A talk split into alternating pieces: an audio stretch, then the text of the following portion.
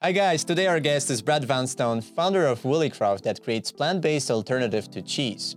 Cheese, similarly to meat, has a significant environmental impact. In the conversation with Brad, we discuss what we can do about it and still enjoy the taste and texture of our favorite cheese products. We also discuss the nutritiousness of the alternatives and how it compares with dairy cheese. Enjoy the conversation with Brad. Hello, guys. Welcome back to Founding Impact. Our today's guest is Brad Vanstone from Willicroft, a company that's making really tasty uh, cheese alternatives. Hey, Brad, welcome. It's super great to have you here. Good morning. Thank you for having me. Yeah, it's great. Like, uh, we know Willicroft, we know what you do. Cheese alternatives sound super simple. We will dig into that uh, in a second, but maybe we can start with uh, your personal story. How did you end up making cheese, simply? yeah, sure. So my, I'm from the UK uh, originally. Um, so I moved to Amsterdam about five years ago. Uh, and on moving here, I started to explore eating a plant-based diet and actually, I was pretty impressed with the alternatives for meat and milk. Found it a pretty easy transition there. Also started to actually look at a, a lot of different cuisines, so I wasn't necessarily needing those products. But I've always loved cheese, and so uh, I really struggled to find something that that kind of stood up to uh, my my love and passion for cheese. And uh, yeah, I, I kind of searched high and low across the supermarkets here. Went to a lot of different markets and just couldn't find something that really stood up to to what I believed uh, cheese cheese could and, and should be. And so I started to make. Um, sorry, you go. I just just wanted to ask: is is there any specific type of cheese that you like the most?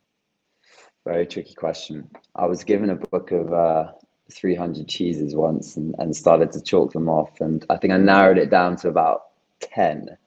Uh, but it's uh, yeah, I, I, I do love uh, Stilton I love an uh, an aged cheese as well. Um, but um, yeah, tricky to pick a favorite. And of course, now I, uh, have uh, some Willicroft favorites.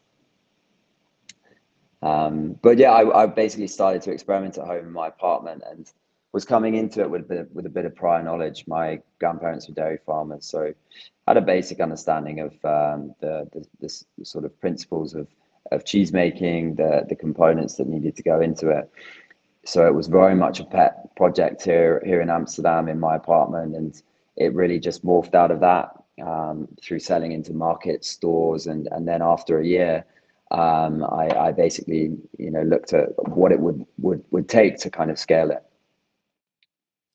Uh, did you always have this? Um, so when we, when you were starting making your own mm. recipe mm. and your own cheese, did you have the idea of um, making it commercially, or was it mainly for your own purpose?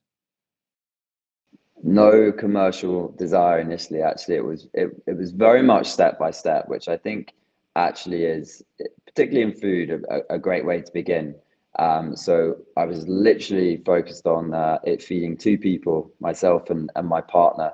Um, and yeah, just just from there, it, it became something I would bring along to uh, to dinner with with friends, and and then it was something I was selling at markets, and yeah, it was very incremental early on. Um, and I think if I'd have thought too too big picture early on, I probably would have uh, turned around and gone and done something else. Um, it, it, it it helped that it was step by step. I think. What pushed you actually to really, you know, cross the line mm. between just uh, doing it for uh, friends and family, selling some uh, some bits and bits, bits and pieces on market? What pushed you to really start thinking big? Yeah, there are, there are a few different factors. I, I think I was kind of blown away by the, the response for, first and foremost. That, that gave me a lot of energy and, and, and hunger. I think also a year into doing it, I didn't really think there was that much movement in the space. So still actually thought there were there were a lot of opportunities there. And also began to understand how it could be a business. I became aware of certain groups here that could help help me sort of scale it, certain accelerators um, also became aware of certain producers and how other people had grown these types of businesses. Um, and, and, and so I think it was a combination of those those pieces coming together, uh, which a year before I, I just didn't have in place that gave me the uh, the opportunity and the energy to do it. I like the idea of doing something that interests uh, you, or like in general, when when people do something Mm, interesting to them, I think great great things uh, come can come out of it. totally. Yeah. Um, we talk about like cheese, but probably in legal terms, it's not the the name that we should be using. Yeah. And the the products that you that you do that you make uh, are che- cheese alternatives. Could you could you Mm. tell us a bit more? Why do you do we need actually cheese alternatives? This is often um, sort of disregarded, this this stat, but actually cheese is the third highest emitting food type after lamb and beef. So I think we're all pretty kind of uh, plugged in now to the emissions of, of meat in particular, but cheese is right up there. So if you look at the emissions of cheese consumed just in Europe, it's the equivalent to the emissions of Belgium as a country, which is which is quite a staggering uh, stat. So I think that story is is very clear. Um, obviously, not all animals are um, produced in an in, or, or used in an industrial fashion. We do actually in Europe still have quite a bit of grazing, but there is still quite a bit of um, animal suffering there, I would say as well. Um, and I think it's also a question of efficiency. I mean, in the Netherlands, 25% of our land is actually used for animals. Um, that is meat and dairy, but that's an extraordinary amount of, of, of land for just a couple of parts of our diet. Um, so I, I, I think those are some of the key reasons why I think we need to be looking at alternatives for uh, producing cheese. And I think plant-based alternatives is one of the key routes there. Um, but I, I also think the dairy that does remain should be looking at regenerative. And then we have some very exciting new cell-based um, uh, sort of technologies coming through as well. So there's there's quite a few different different ways, and I think all of these sectors need to grow and need to evolve. Um, but the need for change and the speed at which we need to change is is there for all to see. Could you give us some some sort of an indication of how the footprint, ecological footprint of um, alternatives uh, compares to Mm. to the real thing? We've uh, just concluded some of our um, initial LCAs actually for for our products, and there is one other company that I know of that's that's done similar analysis, so I can can cross compare both. So what we do when we do an LCA, and that's a life cycle assessment where you're basically looking at the full emissions of a product from the initial ingredients right through to it uh, ending up in the waste streams of of a consumer or hopefully in the stomachs of a consumer. Um, and so our, our analysis is always pitted off against the dairy cheese that we're replacing. So we have a Greek white, for example. The emissions of that product is five times less than a dairy uh, feta.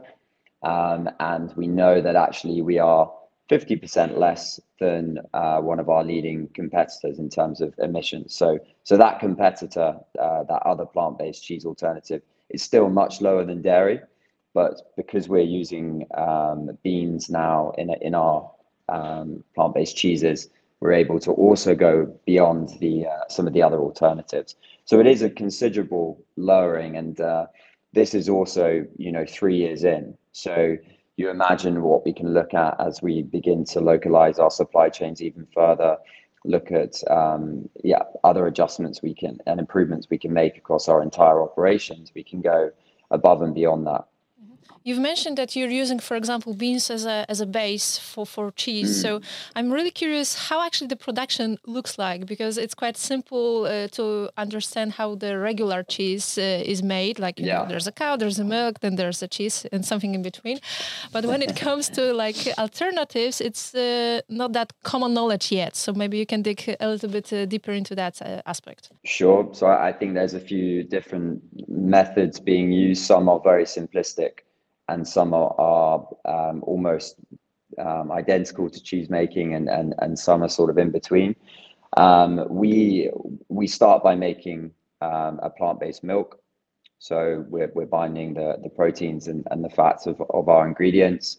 Um, we then, once we have the milk, we're looking to create a, a structure and a form, much like with a dairy cheese. With dairy cheese, you, you have casein to create that, that structure and form.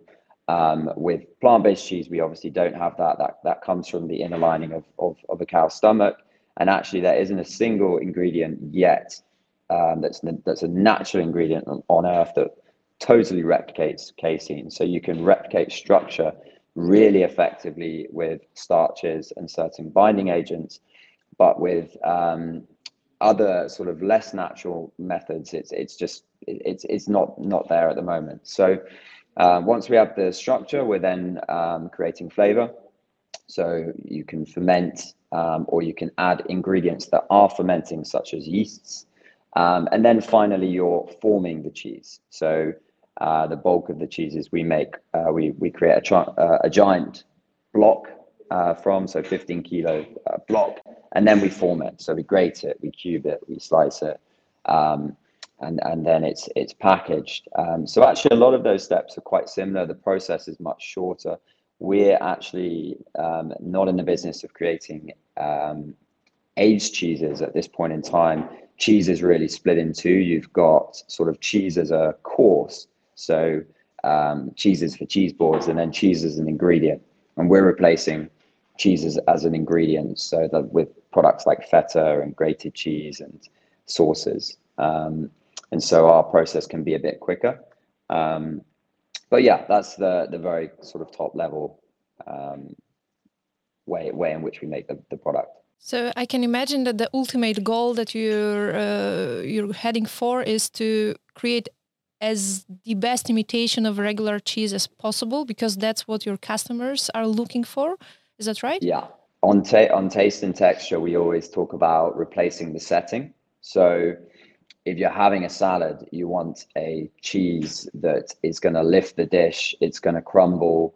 Um, it's going to have a little bit of saltiness, a little bit of creaminess, and so I think if we we say to a customer, "This is feta," it set it, it, it sets something up in their mind that actually isn't healthy because generally when we compare anything it, it just often leads to um, I, I, think a miscomparison so we're always replacing the the setting of, of of when a cheese should be used so that is i think the number one thing with the customer that we are solving but also behind the scenes um, what really drives us as a company is is getting um, that impact really clear and, and continually uh, lowering our emissions and, and, and, and reaching the point of net positivity and also the nutrition as well. Um, so I think it's, it's, it's those three components that are at the, the kind of uh, epicenter of everything we do.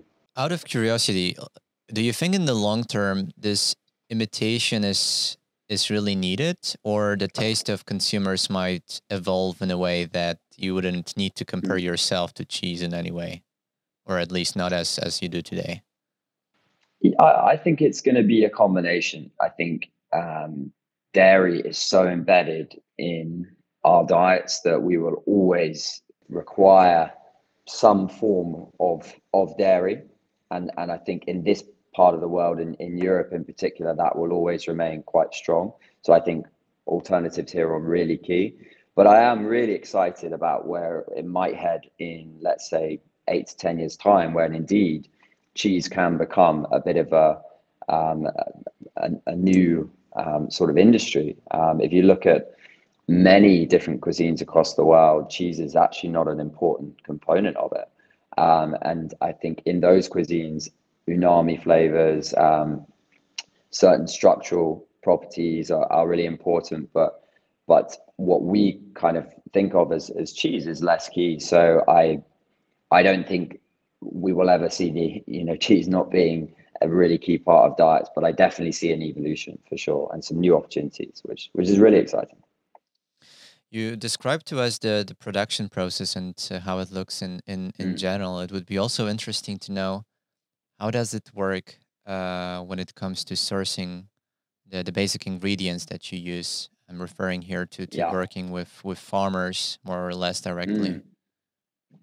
Sure. So we're kind of at a, um, we're, we're, we're testing two models at the moment. So we work directly with a lot of suppliers and actually our main supplier is is the biggest organic uh, supplier in the world company called Tra- uh, Tradin Organic really fantastic company because they have a lot of transparency in terms of the farmers they're working with Um, and actually, with all these inflation issues, they've they've been incredible. Um, but we are starting to set up um, direct links with farmers, and we're starting that with our beans. So this year we've done one hectare of beans that we've planted in the Netherlands, and it's not fully regenerative, but it is using a couple of regenerative principles already. And next year, the goal is to make that project uh, fully regenerative, but also to actually um, get all of our beans uh, for the following year from, from Dutch farmers.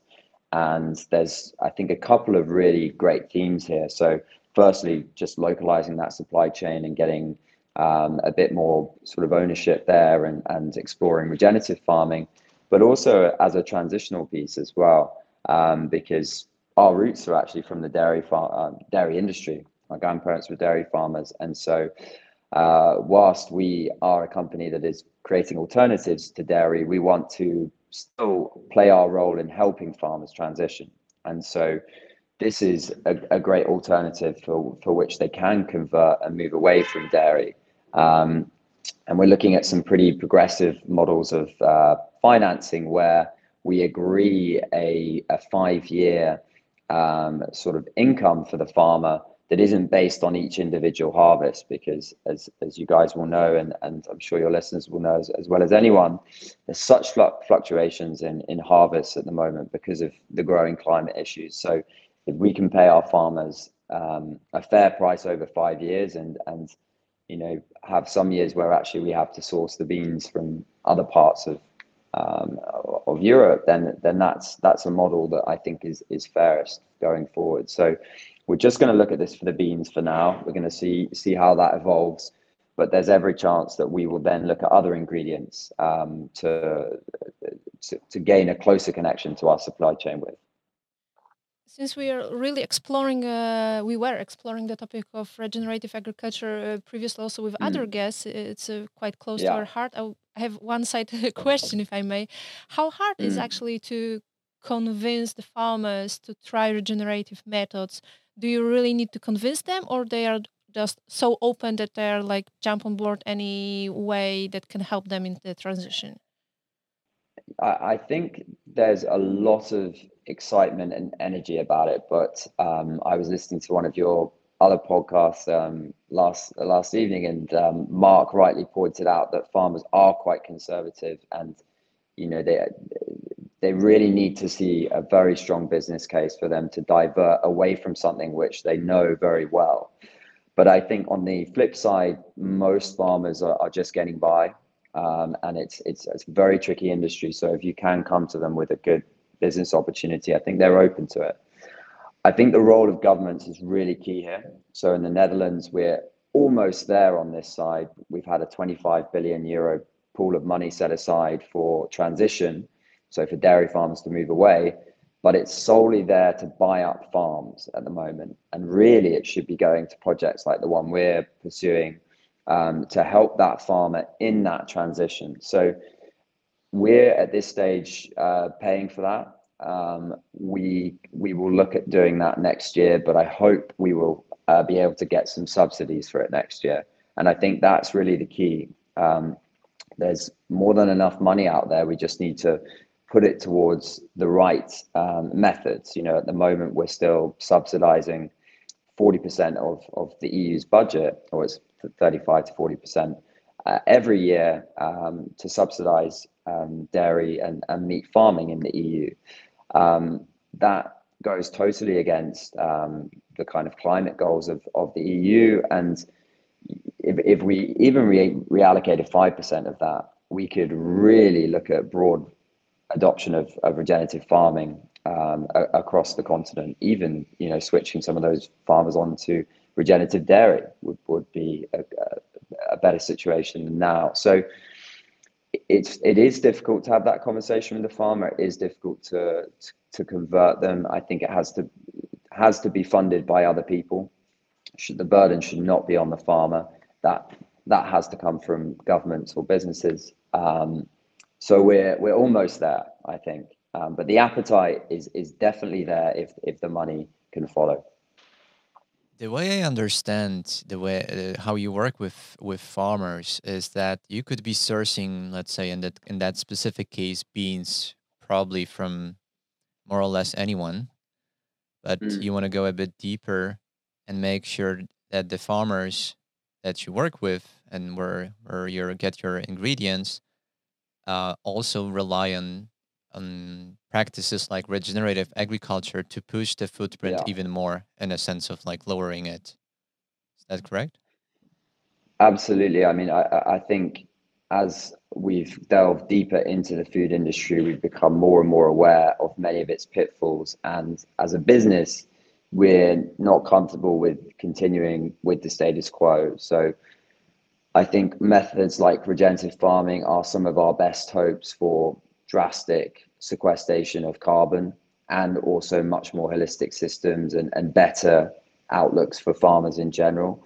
Um, and therefore, we will do everything we can to, to, to back that. We have to be realistic about our limitations and you know what we can do within this chain but we're definitely not going to sort of sit by and let others solely drive it we're going to do what we can when we can to, to to move it forward. And our sort of model with regenerative farming is let's start with one ingredient. Let's get that fully regenerative. Let's look at one product. So let's say in the next um, two to four years have one regenerative product. And then by the end of the decade it would be fantastic to to be a regenerative company. Um, that final part still, we need to put a lot of steps in place to make that happen. But with the step by step approach, which we've always had, um, these things can can materialize. So that's that's kind of our our thoughts.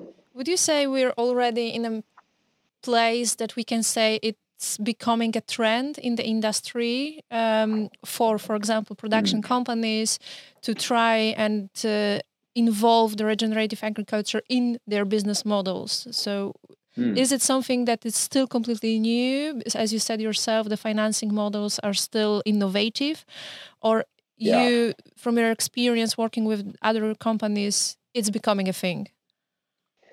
I think it's a trend in the sense that it's a hot topic and it's definitely beginning to happen. But I, I hope it's more than a trend in the sense of it doesn't come and go. um, but actually, what's very encouraging is actually a lot of the, the bigger uh, food players are adopting regenerative farming um, at quite large scale. Some a lot more successfully than others. Um, I think many companies have seen the complexities of setting it up and the time required but we've seen some pretty ambitious commitments from from big um, FMCG companies and big dairy companies. We've also seen next to no commitment from some, but that gives me a lot of encouragement. There's a few. There's there's about ten ingredients now where actually there's real movement, um, and you can actually source regenerative products with with more and more ease within those industries. I guess the complication for a company like us we've got a you know, 25 ingredients and that's why it'll take us longer to have a fully you know be able be able to have even a regenerative product but then a regenerative supply chain but the pace at which things have moved in the last two years is is really really encouraging and i think generally the food space believes now that this is our best hope of a system that can feed us and um, sequester a lot of carbon in the soil um, improve the situation for the farmer. Um, so I, I, yeah, that gives me a lot of encouragement. I'm with you uh, with the hopes, uh, having hopes that that's uh, not going to become a trend that uh, come and go, but uh, will stay with us. Um, Yeah. I think it's also worth mentioning the um, the healthiness, the nutritionist uh, of uh, alter- cheese alternatives, because that's something that Yeah. could, like, convince more people to actually uh, use uh, alternatives instead of a regular daily. So, how when you Mm. compare one to another, how does it look like? Yeah, I, I think actually to look at the whole plant-based space, this is a hot topic right now because we've seen a couple of years of real excitement, a lot of great products coming through, real good comparison in terms of taste and functionality. But people are starting to look at, at the back of packets and go, okay, what is this ingredient? Is this actually, you know, really adding a lot of nutrition to, to my diet? And I'm very glad that people are asking those questions because going back to what I said earlier, I think a product should taste delicious, it should be low impact, and it should also be nutritious. So with plant-based cheese, it's an industry as guilty as any of not having that nutrition there. We have to respect it in its earlier stages and you know things evolve and and and we should give it the time to do so. But it definitely should be a focus point from from here on in. So if you look at dairy cheese, has a very high protein content. It's actually one of the reasons people do eat it is the protein is good. With the bulk of plant-based cheese right now in, in mass retail, there's actually next to no protein content on in the product. They're they're produced almost solely from from coconut and uh, palm oil, so there's no fiber, no protein in there. We've been able to get to a point where um, we're uh, three to four times more uh, protein and fiber than the competition but we are still a way off on protein um, from from the dairy cheese. Um, a big focus, I think, as well for us is to to have more healthier fats in our product as well. Um, but we we also have to veer a bit of caution in the sense of cheese is not a healthy. It's not a product people have to be healthy, but it should be healthier. Think is is is the kind of framing. So yeah, in a, in a nutshell, I think we need to be looking at higher protein levels. Um, I think the fiber that the beans gives us is really interesting, and I, I think other people will explore that. And then healthy fats um, are, are definitely something where we can have a better product than dairy from a nutrition perspective, because dairy cheese has a lot of saturated fat. And nutritions are like one of the aspect of it, and it, how does mm. the production process in comparison to, to dairy, how does it look like from the standpoint of, of healthiness? Well, it's a lot more efficient. Um, if you look at the inputs just on the milk side for our product, our, our Gouda style cheese, for example, on a, a dairy Gouda, you need 10 kilos of milk to, to make one kilo of cheese whereas we need one kilo of beans to make 10 kilos of cheese. So it's a very different input game. Um, the the machinery actually we use is is near identical. Um, so that that is actually a process that is is pretty pretty down. The dairy industry has really perfected that, and actually with you know the right kind of energy sources, you can make that quite a clean process. Um, but um, I, I would say actually on that side, there's there's quite a lot of gains and, and, and difference between the uh, the efficiency and the inputs of, of dairy. Was that your was that your question, or were you more on the yeah yeah? uh, I'm also curious. You mentioned it a bit at the beginning of the of the conversation. Um, mm. I'm curious what other non-plant based alternatives are on the market, how they how they position and uh, what's what's kind of the main difference? Sure, I think precision fermentation and um, and and sort of cell-based technologies are are the main ones. On the cell-based side, it'll definitely come. There is some regulatory barriers. I think there are also some scaling concerns in terms of the machinery. Um, but I back the um, sort of intelligence of, of the people behind it and um, you only need to look at other spaces to see how time investment leads to, to some good results. It'll be interesting to see what consumers think of something that is cell based. Um, I think it'll be part of the solution. I think there's not going to be one industry that solely changes things, but I think we need all of these different methods to have a, a, a massive reduction in terms of emissions on on dairy as a whole.